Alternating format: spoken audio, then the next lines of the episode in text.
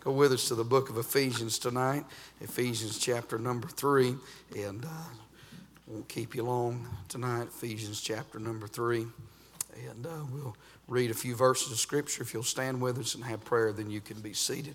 Ephesians chapter three, and we begin reading in verse number one. The Bible said, "For this cause I, Paul, the prisoner of Jesus Christ, for you Gentiles." If ye have heard of the dispensation of the grace of God, which is given to me to you word, how that by revelation he made known unto me the mystery, as I wrote afore in few words, verse number four, whereby when ye read, ye may understand my knowledge in the mystery of Christ which in other ages was not made known unto the sons of men, as it is now revealed unto his holy apostles and prophets by the Spirit, that the Gentiles should be fellow heirs and of the same body, and partakers of his promise in Christ by the gospel, whereof I was made a minister according to the gift of the grace of God given unto me by the effectual working of his power. Unto me, who am less uh, than the least of all saints, is the grace given that I should preach among the Gentiles the unsearchable riches of Christ Christ, and to make all men see what is the fellowship of the mystery, which from the beginning of the world hath been hid in God, who created all things by Jesus Christ, to the intent that now unto the principalities and powers in heavenly places might be made known by the church the manifold wisdom of God, according to the eternal purpose which He purposed in Christ Jesus our Lord, in whom we have boldness and access with confidence by the faith of Him. Heavenly Father, Lord, I do ask you these next few moments if you would help us to uh, preach with liberty. I pray that you'd give us a physical touch and a spiritual touch tonight. I ask you to bless, uh, Lord, the message, and Lord, may we open our hearts and receive with meekness the engrafted word. Thank you for every song that's been sung, the offering that has uh, been given tonight. Bless both the gift and the giver. Lord, we thank you for this church. We thank you for a place to worship. And may you be glorified, and we'll love you and we'll praise you and we'll thank you. In Jesus' name we do pray. Amen. Amen. You can be seated tonight.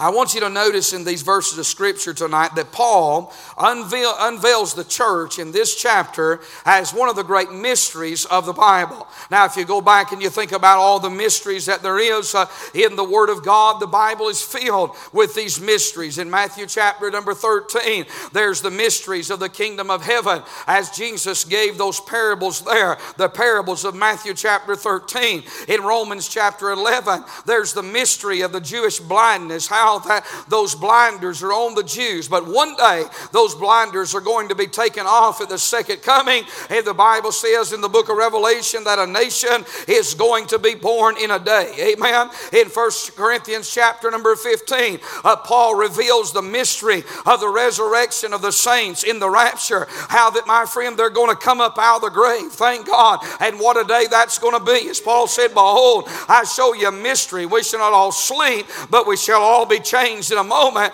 and the twinkling of an eye. And then in Ephesians chapter 5, uh, there's the mystery of the church as a bride. Uh, in Colossians chapter 1, there's the mystery of Christ in the believer. In Ephesians chapter number 6, there is the mystery of the gospel. Amen. In Colossians chapter 2, there's the mystery of God and Christ. Uh, as the Bible said that ye are hid uh, in Christ in God. Amen. In First Timothy chapter number 3, there's the mystery of godliness Amen. And then there's the mystery of iniquity in Second Thessalonians chapter number 2. There's the mystery of the seven stars uh, in Revelation chapter 1 and verse number 20. And then in Revelation chapter 17, there's the mystery of Babylon. But here in uh, Ephesians chapter number 3, there is the mystery of the church. Amen. And when you think about this mystery and you think about the Bible, uh, the book that we hold in our hand tonight, do you realize uh, how amazing the Word of God is. Amen. I mean, there is no book on any shelf anywhere in this world uh, uh, that can ever compare to the Bible. Amen. When you think about this book tonight, I would say it is a practical book. Isn't that right? And it contains uh, all the principles that we need for life. Amen. And then it's a spiritual book. It is the book, my friend, that will bring you to the door of salvation and will ultimately take you through through uh, the gates of heaven. Amen. It is a spiritual book uh, uh, that will take a natural man and turn him into a spiritual man, or should I say, a new man. Isn't that right?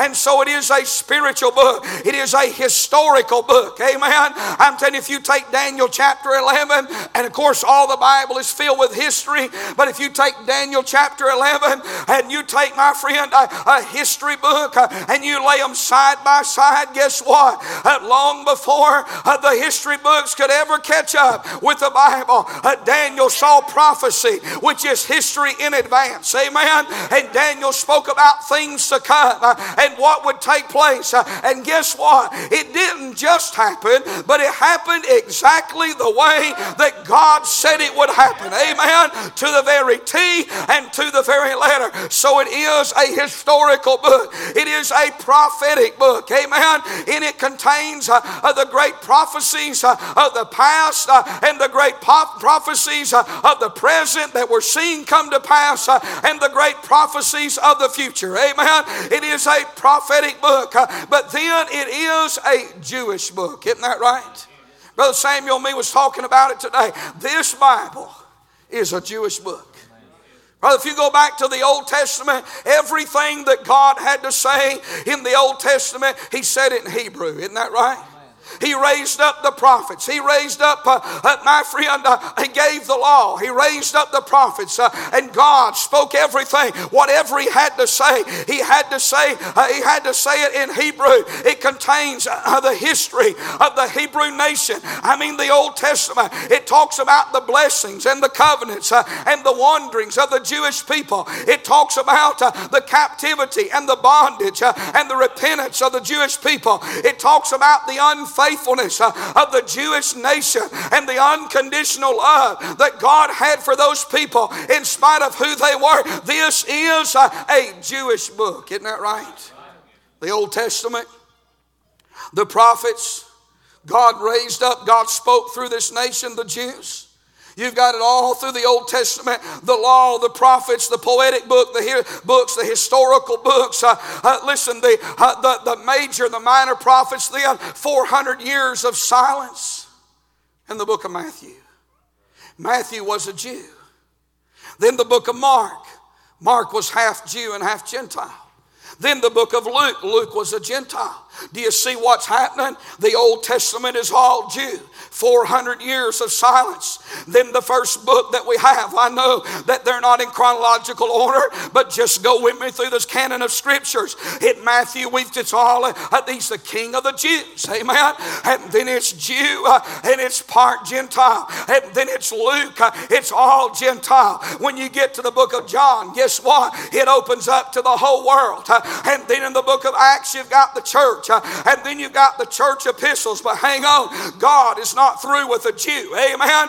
Because you've got those church epistles, uh, those Gentile, uh, uh, my friend, that spoke to the church, what we're reading about tonight. But the closer you get to Revelation, it starts getting Jewish all over again. You've got James and First Peter and Second Peter, and you've got Jude. Amen.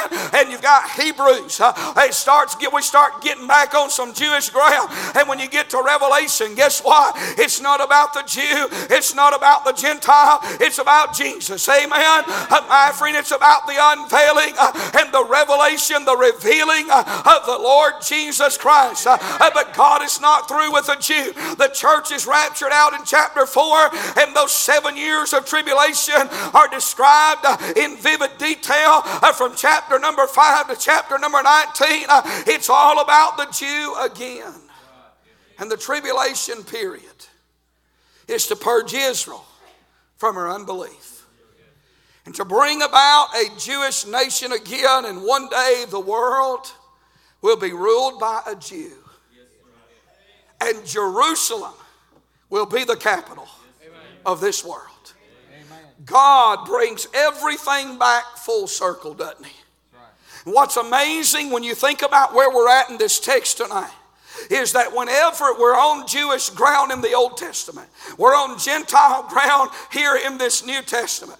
But whenever a Jew went to Jerusalem, there's many things we could say tonight about this. I'll say two or three things and jump right into this text, but it's important for this text tonight. You see, when you think about it tonight, and we think about uh, uh, the Jews, and we think about the Gentile, and we think about the mystery of the church, uh, I'm getting to that point here in just a moment, uh, but I want you to see this. Uh, uh, my friend, there's three key things that we must understand in order to understand this text this morning or this evening, number one, we must think about the mighty mountain peaks of prophecy because in the Old Testament we had the prophecy of his birth, we had the prophecy. You see, they could see the cradle, they could see the birth, they could see the cross, Isaiah 53, they could see the crown, the millennial day. They were given all these great prophecies. Uh, uh God had blessed them with prophecy.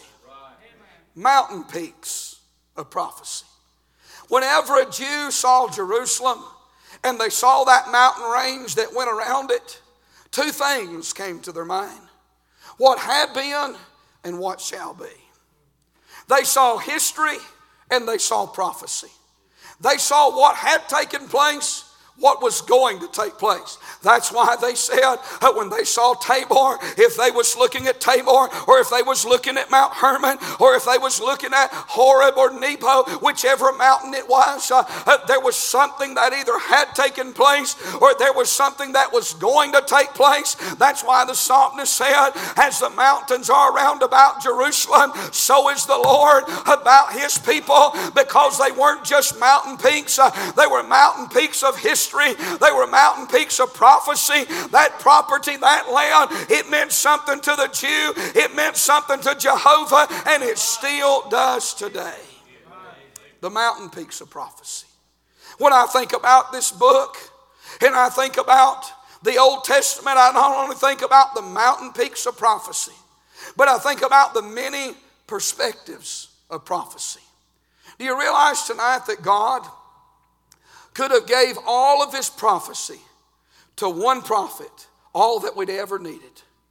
He could have raised up one prophet and to that one prophet, he could have gave him everything. He could have told him about the cradle, the birth of Christ. He could have told him about the cross. He could have told him about the crown, that millennial day. He could have gave every bit of it to him. He could have had Moses wrote it all down, but he didn't do that. Many personalities, many different perspectives. Uh, uh, God spoke through dispensations of time, uh, but yet there's uh, it's perfect. It's inerrant. It's infallible. Not every, not one prophecy failed. Every prophecy came to pass uh, or is going to come to pass the way that our Creator said that it would.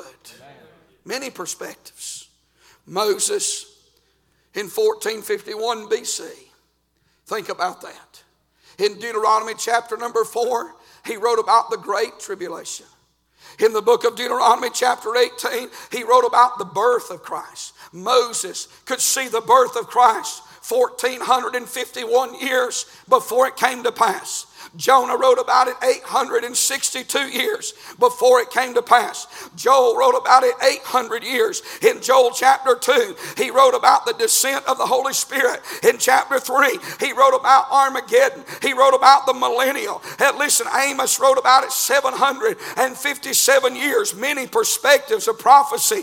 Amos wrote about, uh, uh, my friend, the, he spoke about his return, the second coming in chapter 9. He also spoke about the Uh, listen, Hosea in chapter 3, he talked about the return of the Jews uh, going back to their own homeland. Micah spoke about it in 750 BC. He spoke about the birth of Christ in chapter 5. He spoke about the millennial in chapter 4. What about Isaiah? Isaiah spoke about everything, just about it. Isaiah spoke about his birth uh, in chapter 6, uh, in chapter 7, in chapter 9, in chapter 11. He spoke about the cross in chapter chapter 50. He spoke about it vividly in chapter 53. He spoke about the second coming in chapter 14. He wrote about the great tribulation in chapter 2. He wrote about Armageddon in chapter 26. He wrote about the millennial in chapter 38, in chapter 11, and in chapter 2. Uh, and he wrote about Israel becoming the head of the nations uh,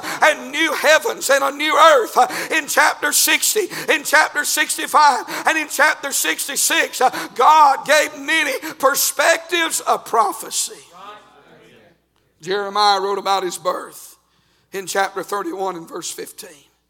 He wrote about his return in chapter 16, verse 14 and 15.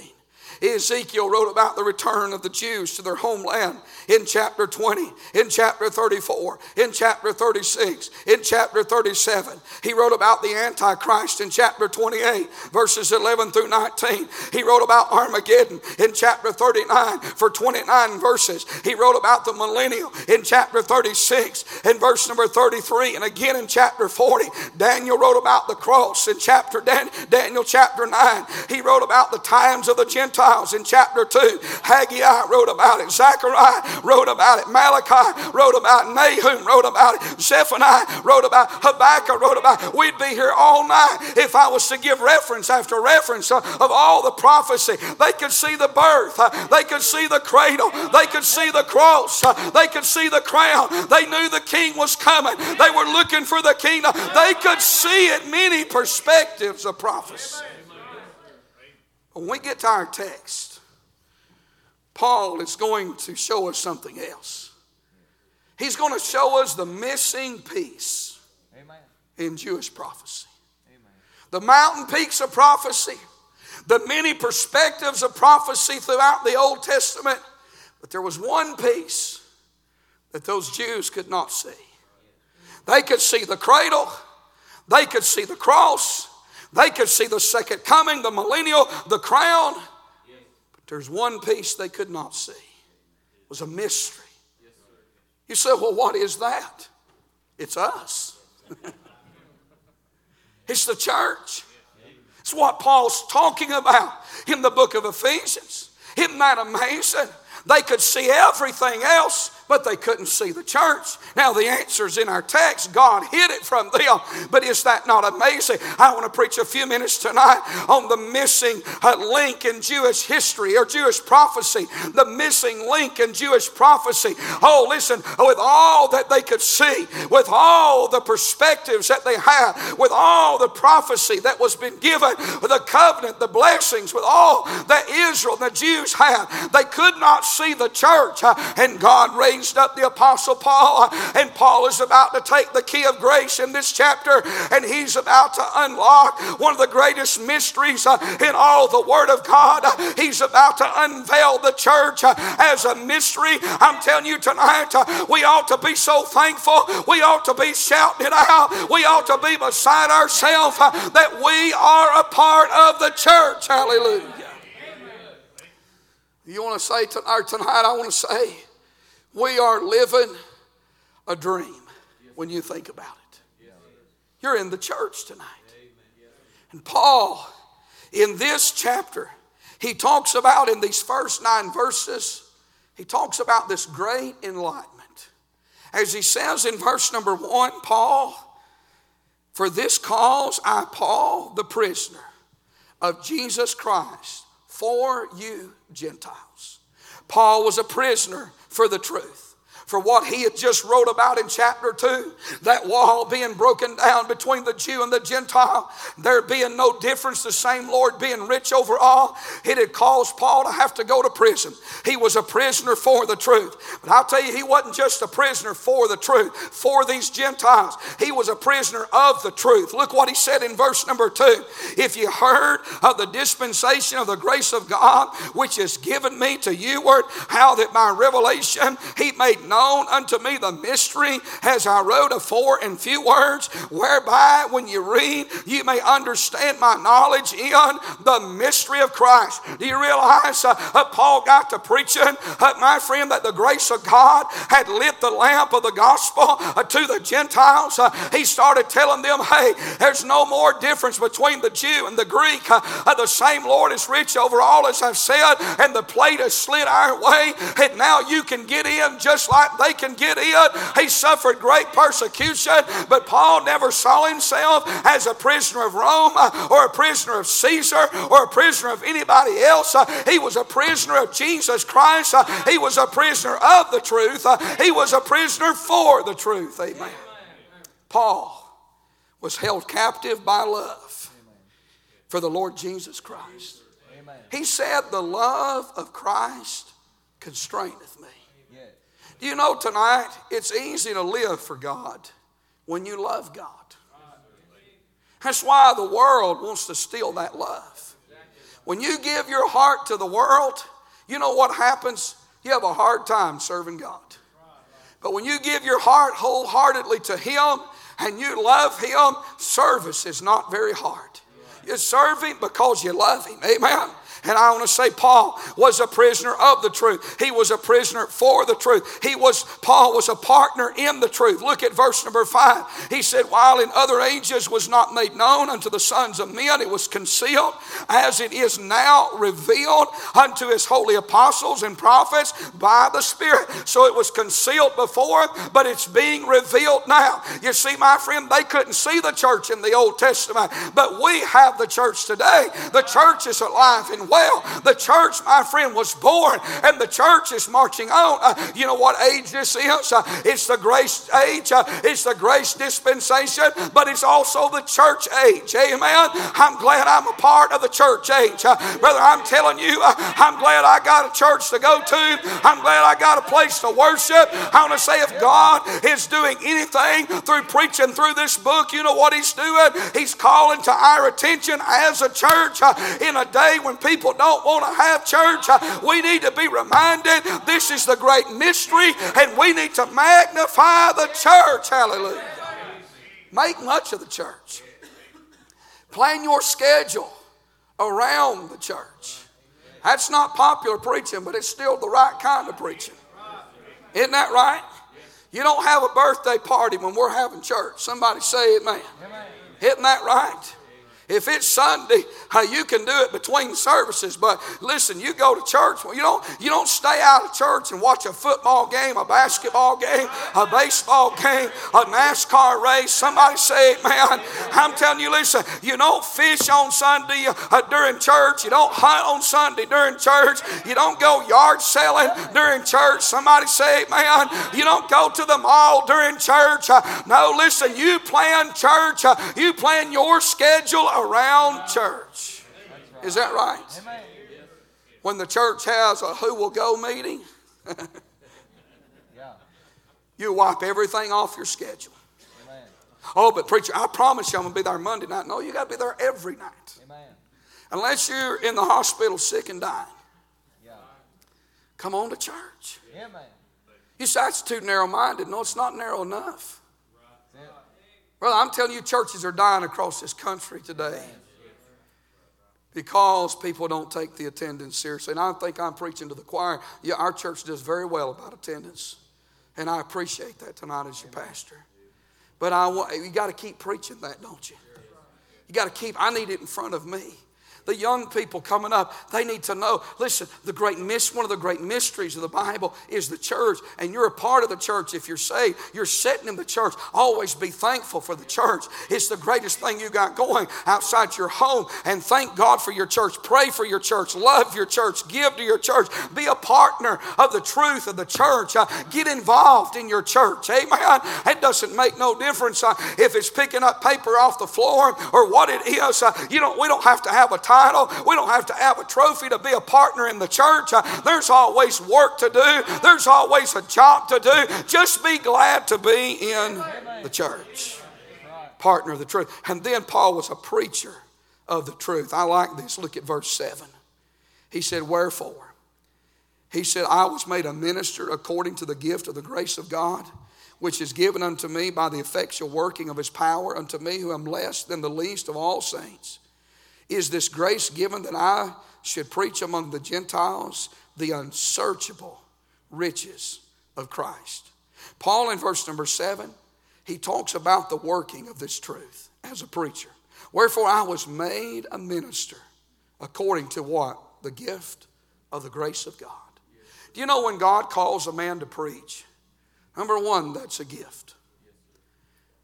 There's 21, 22 gifts, I think, in the Bible. 11 of them active and other 11 inactive, something like that.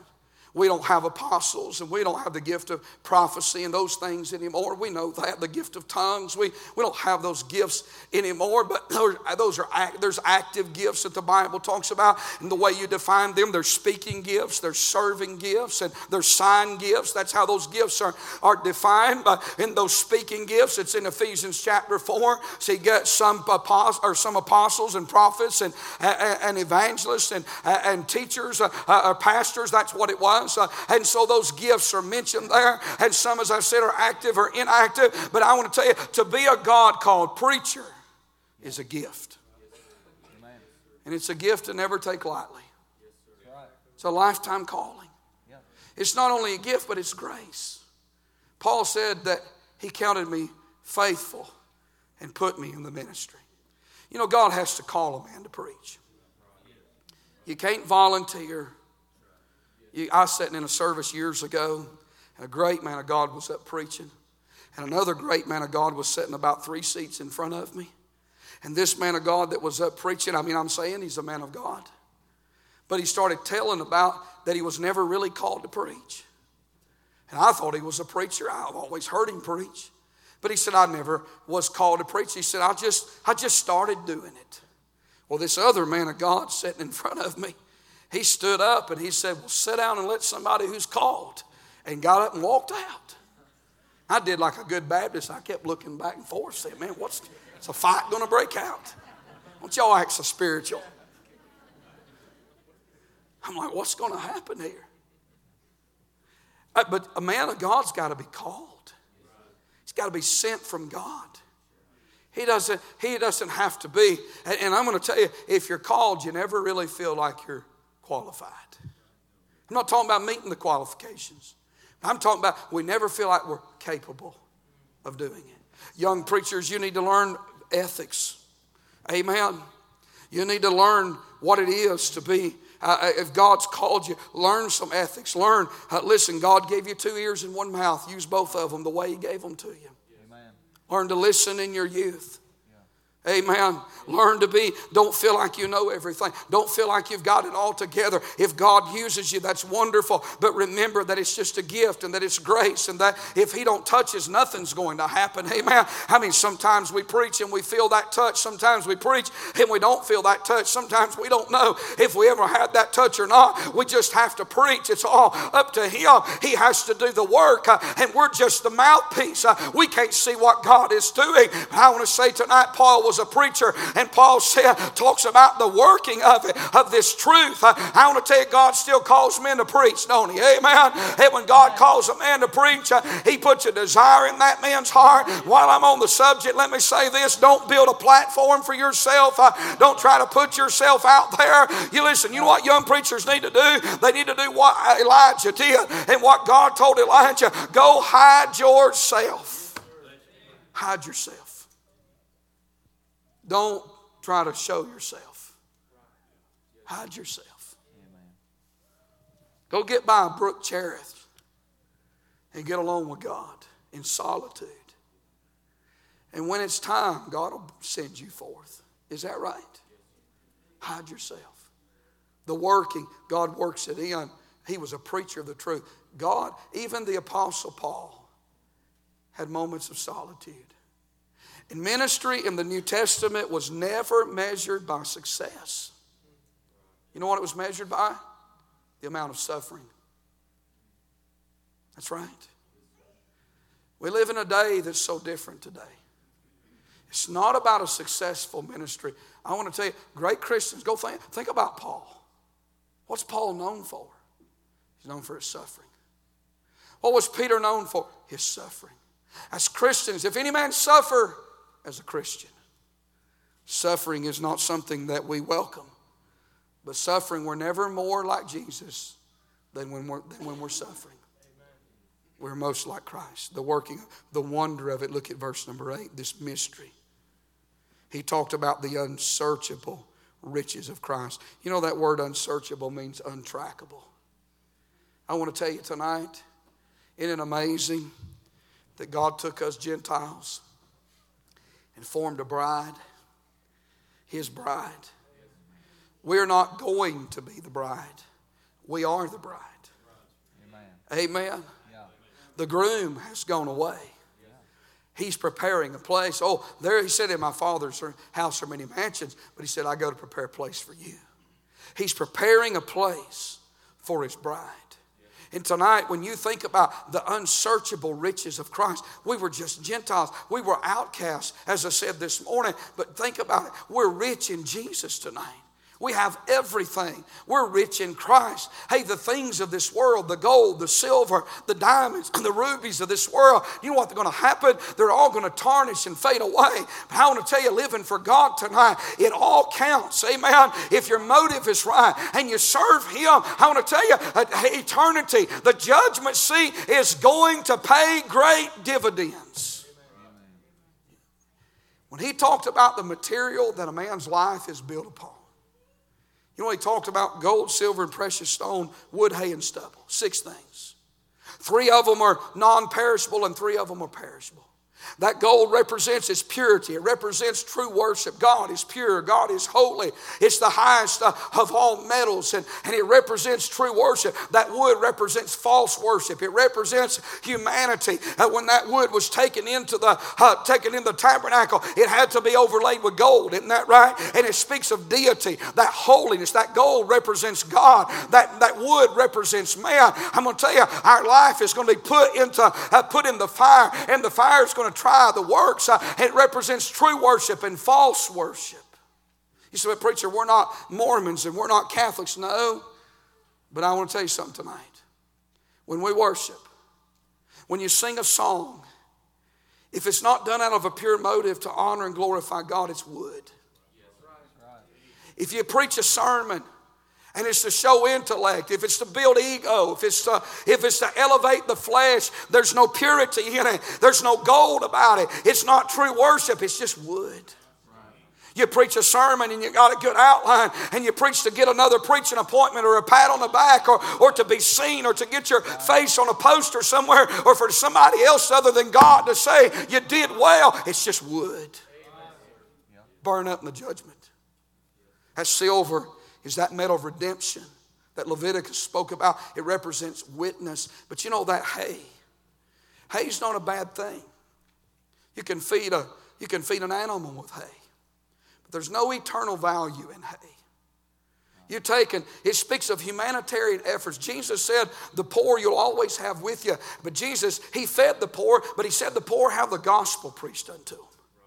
I want to tell you, there's nothing wrong with feeding the poor, nothing wrong with, with medical teams, the church being involved in, in helping in humanitarian efforts. But if that's all we give them is something earthly and we don't do something eternal, all that's going to burn up at the judgment seat because it doesn't do anything eternally. There's no eternal value to hay, but that silver, that's that witness, that's that redemption, that's giving the gospel. Amen. It has to do with witness. That straw, that stubble, and that precious stone has to do with our life. You take brick is made out of stubble. And one brick right after another speaks of an ordinary life that all looks the same. But that precious stone, that precious stone speaks of a life that's been handcrafted and hand, hand cut by the Master. I'm simply saying this tonight. That's what makes up the church. Our life tonight, the mystery of the church, of the Gentiles, is that our life, the, the working of it, the wonder of it tonight, the wealth of it, the unsearchable riches of Christ, and to make all men see what is the fellowship of the mystery. Isn't it amazing the fellowship of this mystery tonight? That God could bring all of us together from all different backgrounds and all different ways of life, but He brings us all together and we're family and we love each other and we care for each other and we pray for each other. Hey, the people of God will walk together when no one else will walk with you. Do you realize that? The people of God will stand together when everything else is falling. You can take them to the stake, you can take them to the rack, you can feed them to the lions, you can throw them in the pit. But you know what? The Word of God will grow and multiply, and the converts will multiply, and the church will not get weaker under persecution. It only gets stronger, it only gets better. You know why? Because it's not an organization, it's a living organism, and you can't stomp out the church. Uh, Nero and all of his army and the Roman army couldn't get rid of the church. Uh, that listen, Nero's dead in hell uh, and Rome has fallen, but the church is still marching on. The church will go on. Oh, bless his name. Thank God for the church. Hallelujah. The wealth of it, the enjoyment, the enlightenment, the enjoyment of it. Look at verse number 10. He talks about the manifold wisdom of God in verse number 10, the majestic purpose of God in verse number 11, and the marvelous love of God in verse number 12. As he said in verse 12, in whom we have boldness and access with confidence by the faith of him.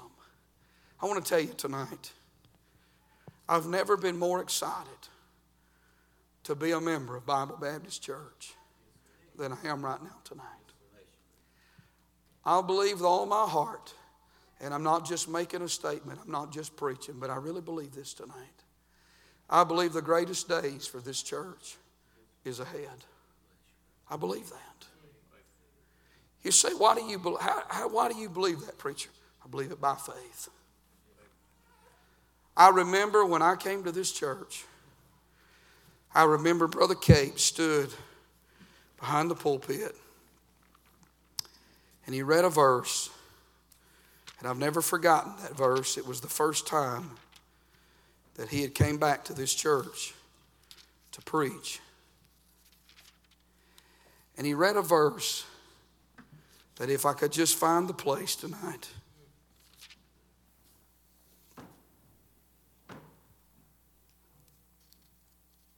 It made such a lasting effect that I can't even find it. How about that? I can quote it to you, some of it. But I want to get it all.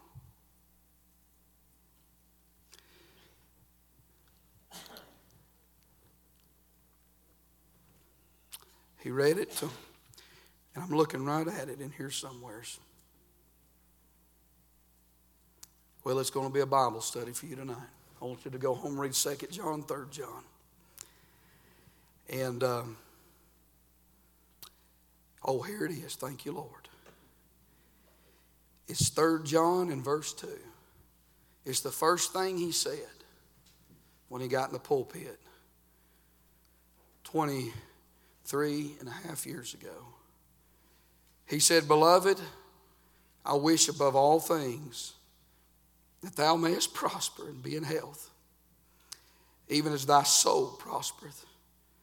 For I rejoice greatly when the brethren came and testified of the truth that is in thee, even as thou walkest in the truth. I have no greater joy than to hear that my children walk in truth. He read that verse. I don't know, the Holy Ghost just hung it on my heart. Because after 37 years of pastoring this church, you know what his desire was? To see it prosper, to see God bless it. I want to tell you 23 and a half years later, I can tell you tonight my desire is the same as that man of God. I want to see God bless his church like he's never blessed it before, don't you? I'm not talk, I, I want to see him bless it financially. I want to see Him bless it numerically, but I want to see Him bless it spiritually. I want God to open the windows of heaven on this church. Not for me, not for you, but for one reason tonight that God be praised, that God be glorified. That in a dark hour, when many have compromised and many have sold out and surrendered, that somebody could still say, you know, I know where there's an oasis in the desert. I know where there's a place beside the road.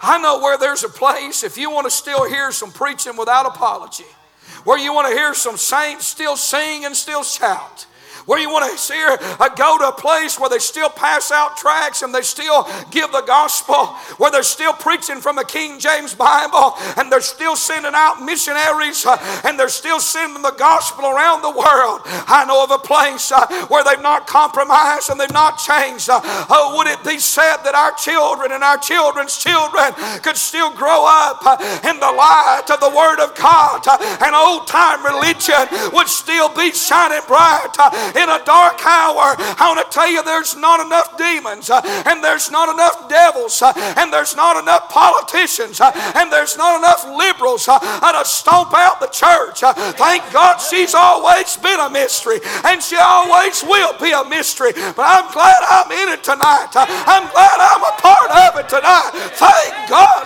I'm glad I'm in the church. I say thank God for that old fashioned church. Brother Laddie, I'm glad You've been in it a long time, but there is no place uh, like the church tonight. Hallelujah. Praise God. Don't you thank God for your church? And tonight, as we stand, I'll tell you what we need to do. We need to hold her up in prayer. Amen. This church needs my prayers and your prayers more than she's ever needed. God, I believe, is going to open the windows of heaven on this church. I tell you, there's been a stirring for weeks in my soul. I can't even put it words, Brother Laddie, but I tell you, every time I go to the Lord, He tells me the same thing. And He gives me just a little more light on some things. And I believe with all my heart, there's no telling what God's going to do. Young people, you give God your all tonight. Serve Jesus like you've never served Him. Sell out, surrender. Go all the way with God. Don't be half in half out. Just go all the way with God. You're in such a good place. I tell you, you got a good church. God's let you have a heritage sitting all around you. You give it a hundred percent, a hundred percent to God. Live clean, live pure, live dedicated. Pray that God sends you the right person and wait on them. Let's let it all be in the will of God. You'll never be sorry. You'll never be sorry.